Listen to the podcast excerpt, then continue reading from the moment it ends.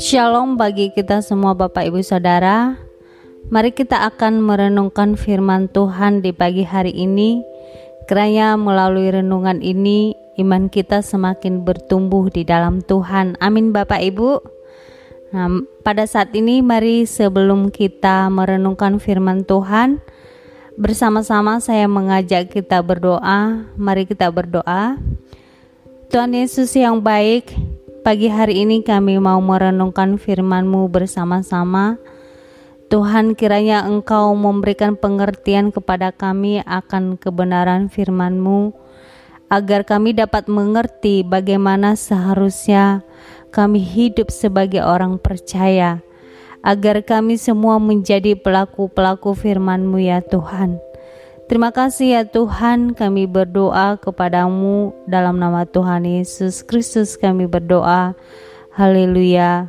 Amin. Bapak Ibu Saudara, setiap manusia pasti pernah melakukan kesalahan di dalam kehidupannya. Setiap manusia pasti pernah tidak taat kepada firman Tuhan. Nah, begitu juga dengan kita semua, Bapak Ibu. Kita tidak lepas dari yang namanya kesalahan, bahkan hidup di dalam ketidaktaatan kepada firman Tuhan. Nah, pertanyaannya bagi kita semua sebagai orang percaya, apa yang harus kita lakukan di saat kita melakukan kesalahan atau tidak taat kepada firman Tuhan, dan kemudian kita ditegur? Nah, pada saat ini mari kita belajar dari Raja Yosafat yang tertulis di dalam dua Tawari uh, pasal 19 ayat 7 di mana di sana dikatakan sebab itu kiranya kamu diliputi oleh rasa takut kepada Tuhan. Bertindaklah dengan seksama karena berlaku curang memihak ataupun menerima suap tidak ada pada Tuhan Allah kita. Bapak Ibu Saudara, ayat ini merupakan pesan dari Raja Yosafat kepada para hakim yang dia angkat di dalam ayat 5. Pesan Raja Yosafat ini merupakan pesan yang ia berikan berdasarkan pengalamannya di dalam pasal 18 di mana dalam pasal 18 kita dapat melihat Yosafat membantu Ahab dalam peperangan padahal Tuhan melalui Nabi Mikha telah berfirman bahwa Ahab akan mati di dalam peperangan karena Tuhan tidak berkenan kepada Ahab. Nah, Yosafat tidak mendengarkan firman Tuhan yang disampaikan oleh Mikha. Ia tetap maju berperang bersama Ahab. Kemudian di dalam pasal 19 ayat 1 sampai 3 Yosafat selamat dari peperangan karena Tuhan memberikan kesempatan kepada Yosafat untuk hidup karena kebaikan Yosafat yang menjauhkan berhala dari Yehuda. Nah, akibat kesalahannya di pasal 18, Yehu kemudian datang dan menegur Yosafat. Nah, Yosafat menunjukkan sikap hati yang baik, di mana ia mau ditegur ketika ia melakukan kesalahan, dan ia menunjukkan bahwa ia belajar dari kesalahan dan menjadikan kesalahannya itu sebagai pengalaman hidupnya.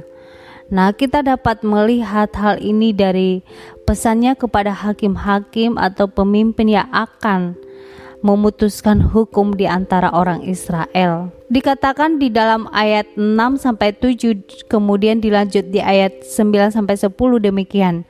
Berpesanlah ia kepada hakim-hakim itu, pertimbangkanlah apa yang kamu buat karena bukanlah untuk manusia kamu memutuskan hukum, melainkan untuk Tuhan yang ada beserta kamu bila kamu memutuskan hukum.